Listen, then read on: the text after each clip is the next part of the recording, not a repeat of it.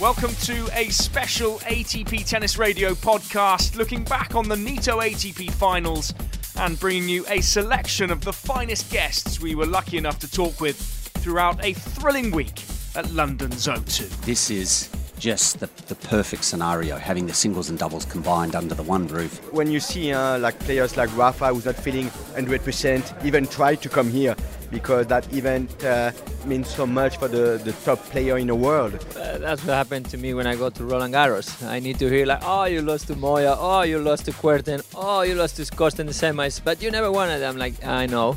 So finally, the end of the year, the Masters coming, and I can say yes, I won. The atmosphere here is is a lot better than it was in Madison Square Garden. These doubles guys must have thought they'd died and gone to heaven.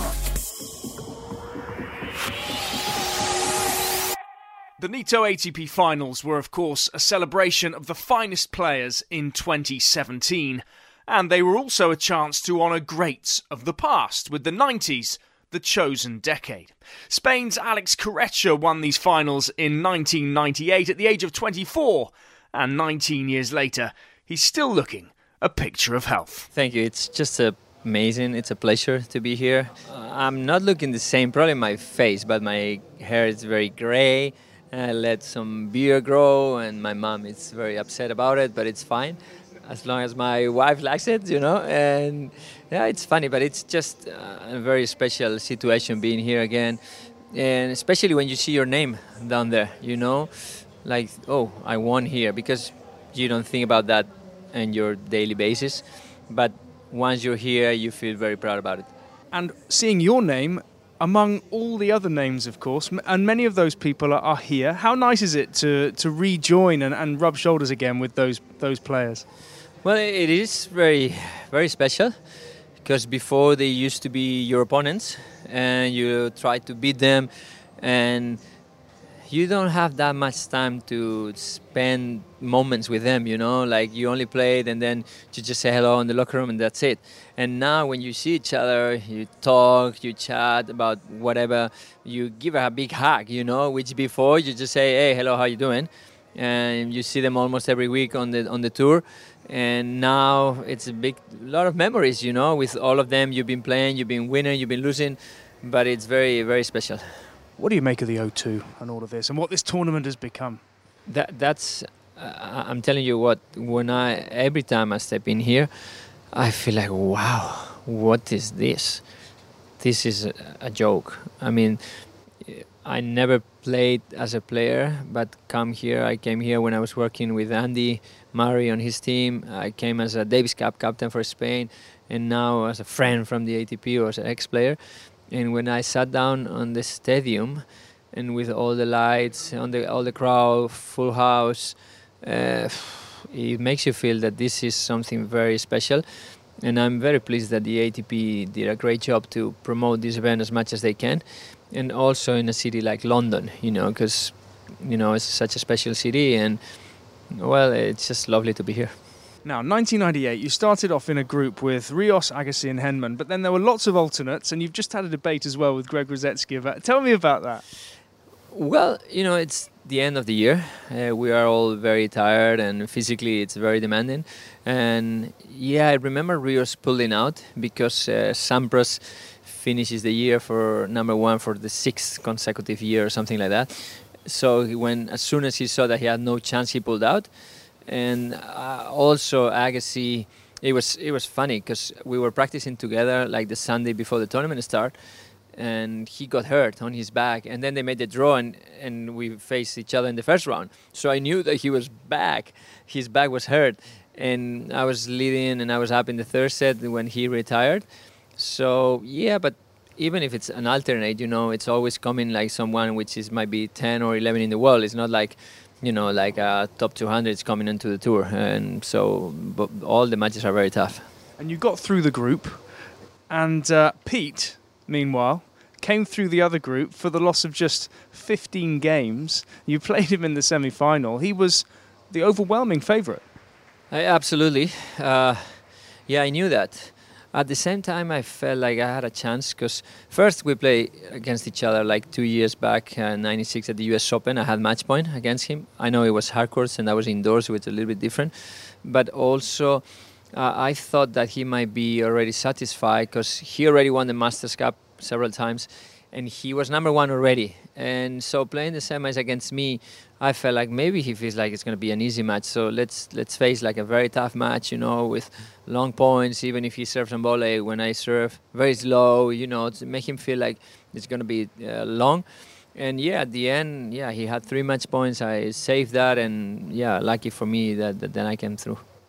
And then you played your countryman Carlos Moya, I was speaking with him about it earlier. He was saying, you know, it's not a great memory for him. The French Open, he likes talking about the French Open that year, but not about that one. But you knew each other's games so well, of course. Well, that's what happened to me when I go to Roland Garros. I need to hear like, oh, you lost to Moya, oh, you lost to Kuerten, oh, you lost to Costa in the semis, but you never won it. I'm like, I know. So finally, the end of the year, the Masters coming, and I can say yes, I won and yeah, it was very difficult because two sets to love down. You know, it was almost impossible to come back. Especially, I haven't won a set to Carlos on that year. Lost Monte Carlo straight sets, French Open straight sets, U.S. Open straight sets, and I was losing 6-3, 6-3 in the finals. But I felt like if I could break him once, maybe I could turn around. And that's what happened. And we spent four hours on the court, and at the end, it was me who won. And just finally, I, want to ask you about Rafa, who obviously unfortunately bowed out, a fellow Spaniard of yours, of course. Um, how I remember you talking, and you told me a wonderful story in Madrid about your first impression, your first meeting, and the first time you hit with Rafa. What do you make of Rafa now, and are we going to see a full-on Rafa in 2018? Well, first I hope yes, because I think tennis needs Rafa. Rafa needs tennis. We all love them. I think he brings so much to tennis, not just in Spain, all over the world. Uh, I think he improved so much his game. He's uh, this year he played much more aggressive. Uh, let's say that the way he won at the French Open, it was amazing. And then at the U.S. Open as well, first couple of rounds not so well, but then he was playing unbelievable tennis, very aggressive. And, and the way Rafa is playing now, I think he can play for many more years to come because it's not the same Rafa than when, when he was playing like maybe three and a half hours to win 6-4, 7-5, 6-3. Now he can win 6-3, 6-2, 6-2 in one and a half hours, and that makes a big difference, especially at the end of the tournaments. Another of those being honoured was two time Grand Slam winner and former Olympic champion Yevgeny Kafelnikov, who graced the finals in seven consecutive years from 95 through to 2001 so much memories, you know, playing with those guys, sharing the locker room, and uh, we, we, do recall some of the epic matches that we played against each other, and you know, it's like like you said, it's, it's nice to catch up with those guys and, and have you know, occasional casual drink and, and, and share some thoughts. Just allow me to ask you about your first finals. You played seven, as I mentioned.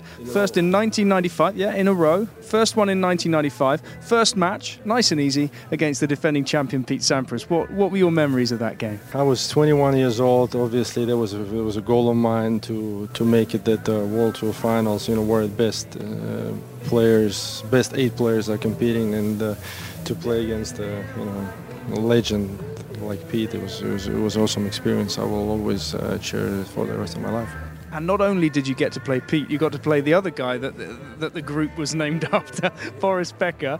Um, you know, it wasn't the greatest of draws. Look, I, the, the, those those two guys are best indoor players uh, probably I ever I ever played against, and, and, and to be honest, uh, up until day up until this day, I still think the best match I ever witnessed uh, that uh, those two guys played against each other in 1996 in the Hanover final. I think that was the best tennis I've ever saw it, and if I ever can recommend someone to watch the best tennis, uh, they should go on YouTube and watch that match.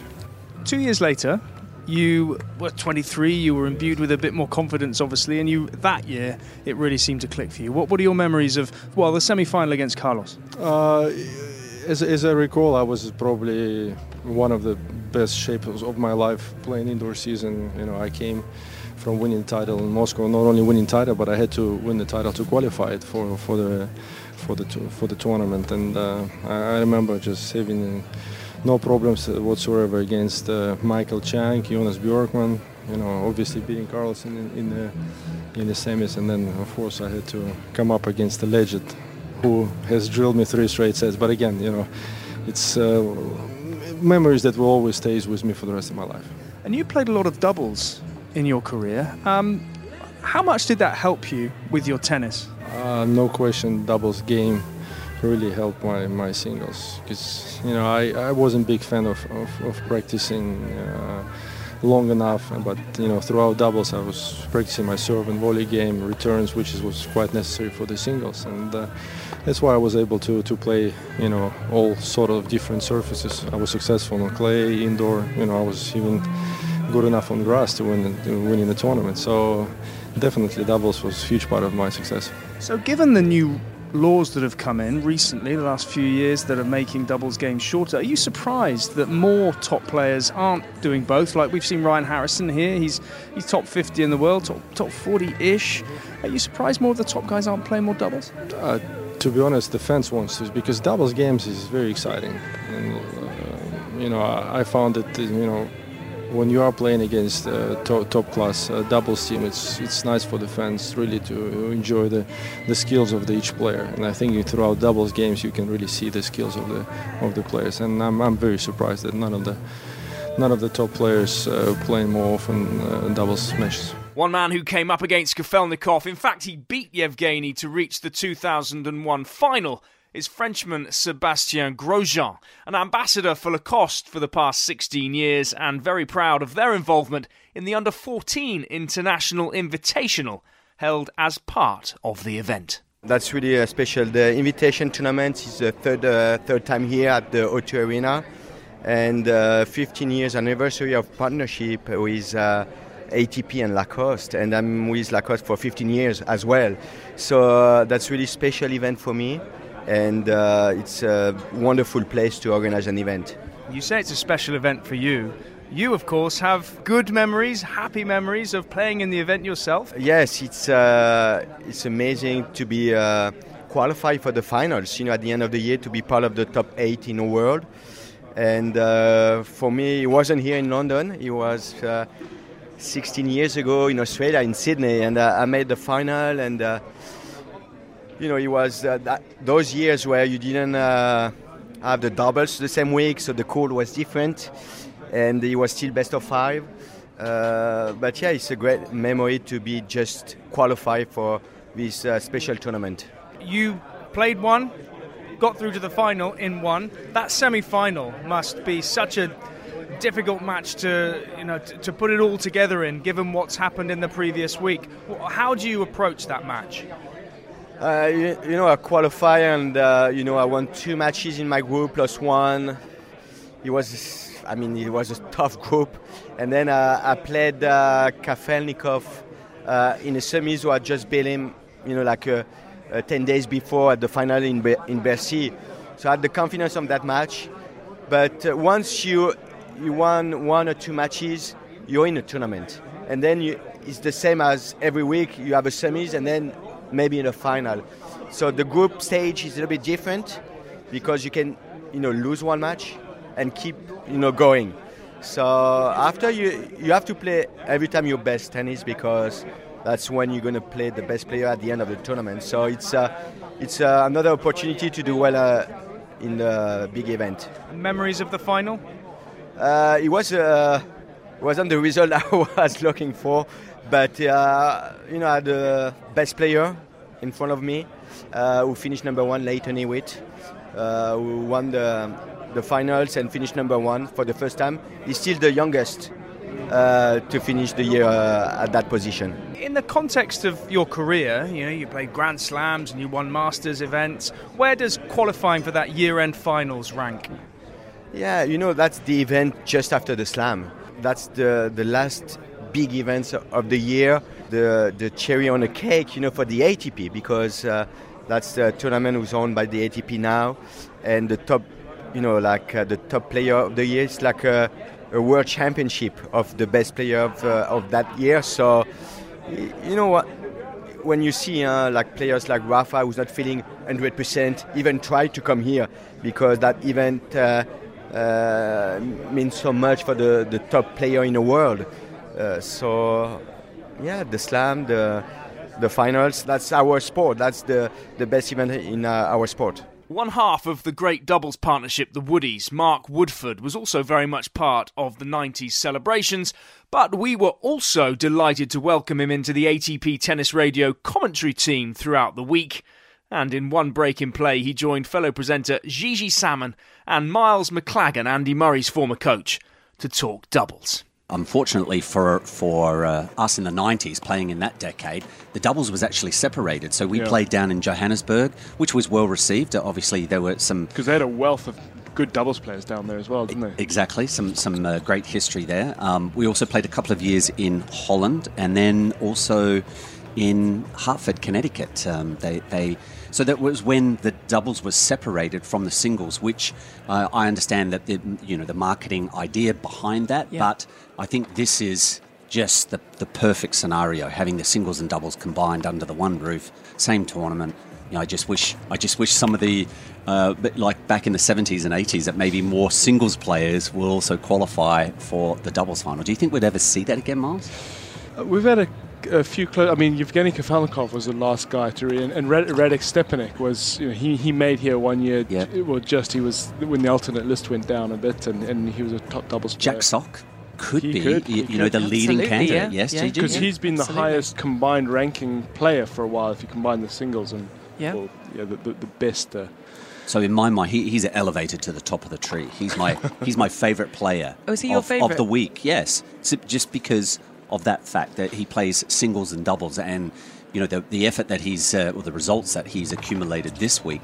But also, I mean, he is one of the the you know top doubles players in the world. and, and we see it some beautiful touches around. I mean, what, th- there is talk sometimes about maybe combining the, the, the rankings, and you know, the doubles could be. Uh, I think it's a long way from happening, but some people think about you know, 25% of your points could Mm. be doubles, and you know. It could be big if, if the number one's on the line, as it was close to this year, and you know Roger's thinking, well, if I can get you know win the doubles as well, I mean, what, what, what do you Imagine think that about going that? off. I, I think I might go off and play a doubles tournament next week. See if I can. but, but can- who's to say? I mean, we th- that's the direction it's gone, and the stars play singles, and that's where the money is. But if it was, if the focus was changed, that might all come about. And you know, Do you think the- it, because the calendar's quite busy, very busy as it is? So imagine if these guys had an opportunity. I mean, we're seeing some fairly exhausted people down there on these courts at this stage of the year. If they were playing, it'd be, I, I love Indian Wells football for many reasons. One of the reasons is because 90% of the big guys enter into the doubles competition. You see Nadal taking to the doubles court, and it, Novak Djokovic on doubles court. Andy Murray might play doubles, and it's great because you don't always see that, and Yeah. it's really exciting for the crowd. They're like, "My God, I'm watching Nadal playing doubles with Marc Lopez, take on Novak Djokovic." It's just something you don't it's, always see. It's probably the the um, most competitive doubles tournament of the year. Um, with, it with the packs out stars. the stadiums, doesn't it? Yeah. Oh, absolutely. If you know you're going to see those, I always feel that, that the double specialists. I don't know. Maybe they look at it. Maybe you'd look at it, Mark, if suddenly these these big guys appeared that this is a challenge, or maybe you'd be annoyed, thinking, "Hang on, this is our tournament. This is our ground. Don't you come into this Masters 1000 try and steal our points?" Or would you have thought, "This is a challenge. We are here. This is our territory. We're going to show them." Um, well, I'm I'm an advocate for the doubles players, the doubles specialists, to play, y- you know, a few more singles events, Yep. and and certainly advocating the the top singles players, encouraging them to play more doubles. I, think you become just a, a better all round player. And as we're we're just talking, and you know, on the court right now, Dominic Thiem you know, uh, for me, if he played uh, a few more events. Um, you know, we, we know that he Is that can possible? of uh, in doubles, not on top of the 28 that he plays through the year. But if he if he um, maybe signed up for some doubles tournaments, I know that he played with David Goffin uh, a number of times this season. But I think that's an area that if he got uh, slightly more comfortable in transitioning from the baseline to the net, that that would translate over to his singles, and uh, that's an area that maybe in time. The same with. Sasha Zverev. Um, Well, that, that's what Bjorky was trying to do with Marin Cilic. And we saw it at Queen's Yeah. when he got to the semi-finals in the doubles, and, and after his singles, when he said to Jonas, "Well, you must be so happy that he's through to." the He said, "No, no, I was happy with the doubles win earlier today because Yeah. he was coming forward. He wanted to go forward. He was winning points, and he said." As a coach, and from my point of view, that was wonderful to see. We were thinking, "Oh, okay, great, yeah." yeah, totally and it's a very nice stepping stone because you know it's one thing doing it in practice, one thing talking about it, then you do it in practice, and then you do it in a little bit of fire. I mean, uh, in competitive environment, so you you know it's a stages before you can actually put it into to the singles itself. And I mean, there's you know, Mark, you were you, know, you were legendary around the net, but a lot of these guys, you know, you really could see their skills developing, and uh, and and the, the top guys as well. You see Andy when he plays is a great double. Andy Murray plays good Yeah, doubles. I mean, there's Davis, absolutely. the Davis Cup. He won it, you know, the singles and uh, all the doubles with Jamie. But you know, even he, I think, could improve a lot around the net, the sharpness of the volley. And Yeah, and and it's not necessarily just being up at net. It's that, that movement from Sure. the baseline forward. Uh, well, that's actually the more difficult part, isn't it? It Because is. anyone can volley standing still. Roy Emerson uh, told me uh, mid-year. I was talking to him about certain players and serve and volleying, t- and uh, or the lack of um, seeing it. And he- repeated a story that Richard ye- years ago, before he'd won Wimbledon, had approached Roy Emerson, the legendary Roy Yeah, Emerson. Absolutely. please help me with my serve and volley.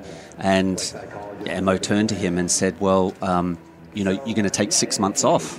And Richard Krajicek said, why am I taking six months off? And he said, well, you just asked me, you know, my thoughts on how to help you with your serve and volley. So for six months, all you're going to be doing is hitting second serves and going to net. Well, that association didn't really go any further. Richard um, apparently didn't want to take the six months off, but but that's You asked the question to a straight talking Aussie. You got it. yeah, um, and that's the you know their their idea of you know trying to improve something is you know you take some time off and Yeah. you do it every day. From one doubles legend to another, and this time a record seven time champion of the Tour End finals, Peter Fleming. Former partner, of course, of John McEnroe. Fleming, very much a champion of singles players playing more doubles, and also a fan of the changes to the doubles rules, which came into effect a few years ago. I think it's great. I think the idea of, of shortening the doubles match is, you, know, the, the, the whole idea behind it, I think, was to get more singles players to play and, and also to ease the scheduling so that tournament directors knew how long a doubles match would take.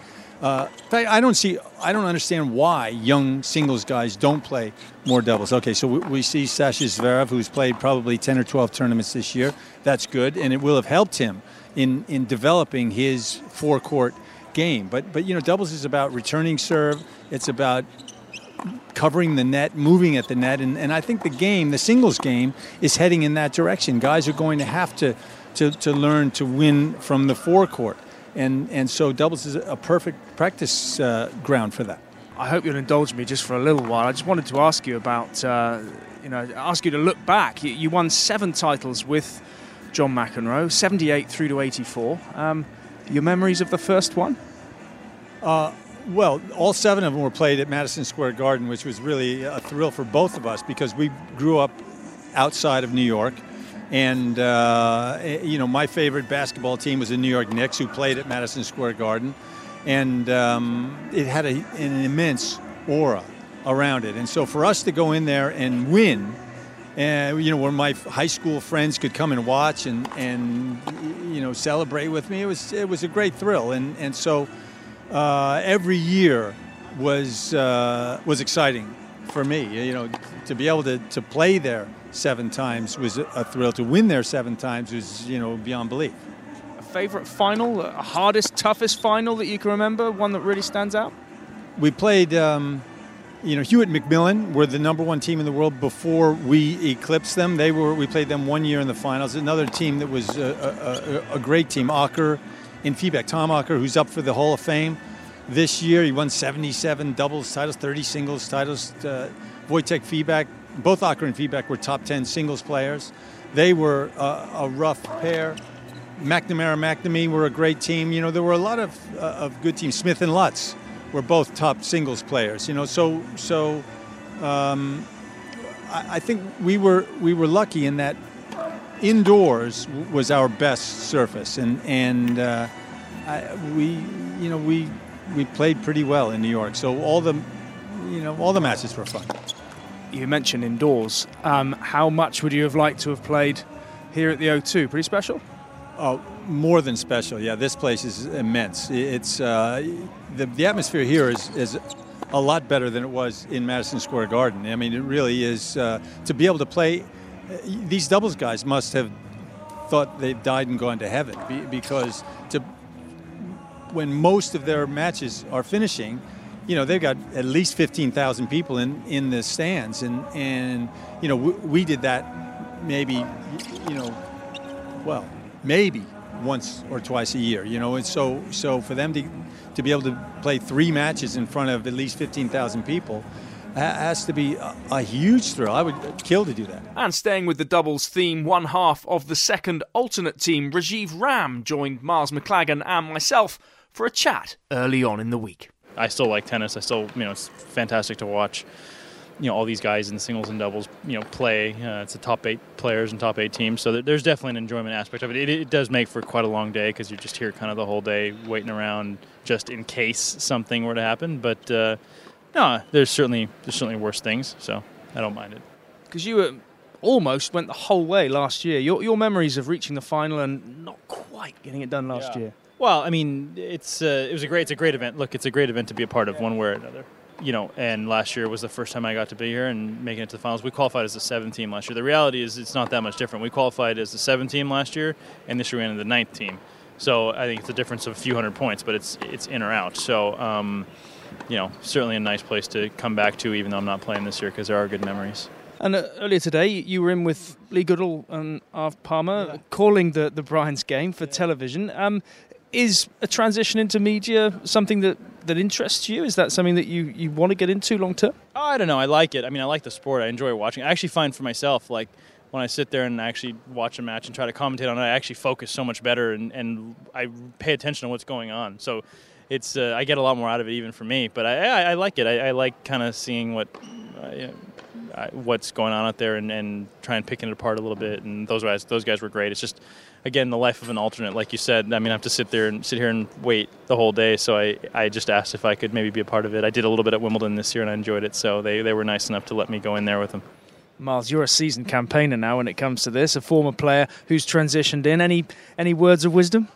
Well, I think um, I, I, was actually when the, when this tour finals was in Houston, and, and I was there with um, Kevin Ullyett and, and, Wayne Black, and. Uh, I have to say it was a good tournament, but they hadn't ranged a whole lot for the alternates, and we, we knew we were in the mecca of golf, and we were Kevin Ullyett and I were, we were very frustrated. So I wanted, I mean, it's a chance. You know, obviously you come to London for Wimbledon and you're working, but you know maybe you can get around the city a little bit and yeah. do you know because traveling, it's you know the answers you've always you've been everywhere and seen nothing. Are you getting out a little bit this week or? Well, I mean, it's it, the toughest thing, honestly, is the schedule. I mean, because we, we the first match is at twelve and the second match is at six, so it's like you got to be here for the start of that through half of it, and then you got to be back for the start of the next one. So it's like it doesn't leave you with a whole lot of time, and you got to be here every day. But definitely in the evenings, I hope to catch a couple shows or do something in the evening because I mean, like you said, when you're actually involved in the tournament, the last thing on your mind is anything like that. You're just trying to prep for the next day. So going to do my best to do that a little bit. Been fighting jet lag some too right now, so that's another problem. Just finally, there's a, a final question for you. The best, hardest, I guess, doubles team you've ever played against? Okay, it's a good question. I I got a couple answers for that. For, for, me, when when the Bryans are playing well, when they when they were at their absolute peak playing well, you always felt like you could play with them, but you felt like you weren't necessarily going to win because they just made it so their energy, their the way they the the way they uh, sort of you know brought so much to the court. For me, the toughest guy individually to play, and I've had this with a couple partners with him, was, was Danny Nestor. I felt like I never played against the Woodies, so I, I don't know, but um, with Danny, you know, he just brought a lefty serve that was tricky. He was good off both wings. He was great at the net. He could kind of mold his strengths and weaknesses to find, you know, to fit his partners, and, and whether it was with Zimonjic or with Mirny or, you know, even later with a few others, I just felt like he he brought a lot of difficulty to the court, and and um, so he, he, for me was the, the at his best the, the best individual guy I've ever played. Ram, along with his partner Raven Klaasen, was eventually called into action, unlike the second singles alternate, Sam Querrey. You know, coming into this, I think everyone knew Rafa was a little 50 50. So um, I think for Carreño Busta, he was really more in the mindset, you know, there's a good chance I get in as a first alternate. I still need one other guy to go down, which, um, you know, I don't think it's going to happen. I think the other guys are, are healthy and, and feeling good. So um, I'll be ready if I need to, but I'm not. I'm assuming I won't go in. Talking to your countryman Rajeev Ram yesterday, who's obviously an alternate in the in the doubles draw, and he was saying, you know, it's a bit of a tough life as an alternate. You, are not really sure what to do with yourself. You need to be here pretty much all day, every day. What are you doing to keep yourself busy? Yeah, I'm, i mean, I'm here with a, a coach and a, a, fitness trainer that I use. So I've been working out and hitting a little bit and trying to make the best of my my long days at the courts. Because, like Rajeev said, you're here uh, pretty much start to finish, just kind of hanging out, and, and you're kind of like an insurance policy for the uh, for the crowd in the tournament. But you know there are worse things you can be doing, so it's not it's not as bad as what people may think. Box sets, TV shows. You know, honestly, no. I mean, I haven't been getting back to the hotel till 11, 30, 12, and going to bed and waking up and having breakfast and coming over here. It's more just kind of lounging around, hanging out, chatting with people. In terms of practice, how intense is the practice when you're an alternate? Um, not very intense for me. I've been hitting about an hour a day, working on really more specific type things with my coach, almost like a one-on-one lesson. But in the gym, I've been doing two gym sessions a day, so um, my body's pretty sore from that, and that's kind of the, the focus while I'm here. I guess you know the end of s- such a long season, you want to put your feet up as much as possible. Uh, definitely, you know it's a little bittersweet. It's it's an honor to be here, and it's it's really cool even as an alternate. But at the same time, it's it's nice after ten months to be able to go home and, and just relax. But um, you know, I think pretty much every guy would, would take this being here as an alternate over a week off. What have you got planned? Um, I've got a John Isner's wedding in a couple weeks, uh, a little trip to Hawaii, and other than that, just just relaxing at home. One man who will surely now be relaxing somewhere is the Nitto ATP Finals champion, Grigor Dimitrov. It's a different morning today. Uh, you wake up and just you don't think about anything else. But it's great when you have that, that trophy in your hands. It, it really means a lot to me. So yeah, you know, to end up the season on such a good note, I mean, it's all I was after. And next thing you know is I, I'm waking up and feeling great. it's been a long journey. I think, especially a couple of years ago when I when I dropped my ranking to the low low 40s, I think that was that was a tough moment for me, absolutely but I appreciated that time back then because it really, really showed me a lot and taught me a lot. That was a period when I was most uncertain, I think, obviously, about myself, about my game, and the way how I wanted to structure myself as a player after that. You know, I just never, never lost the belief the, in the faith. I think we're gonna have, for sure, higher goals for next year. And the support of his family has been there all the way they were just proud, I guess. Uh, my dad is a very low on emotions, to be honest. My mom is the more vocal one. I mean, my dad was my tennis coach. I mean, forever he taught me how to play tennis, and I think this this means the world to him, to be honest. I think it was spectacular for them, and I mean, for me, it was just like a, a such a great result.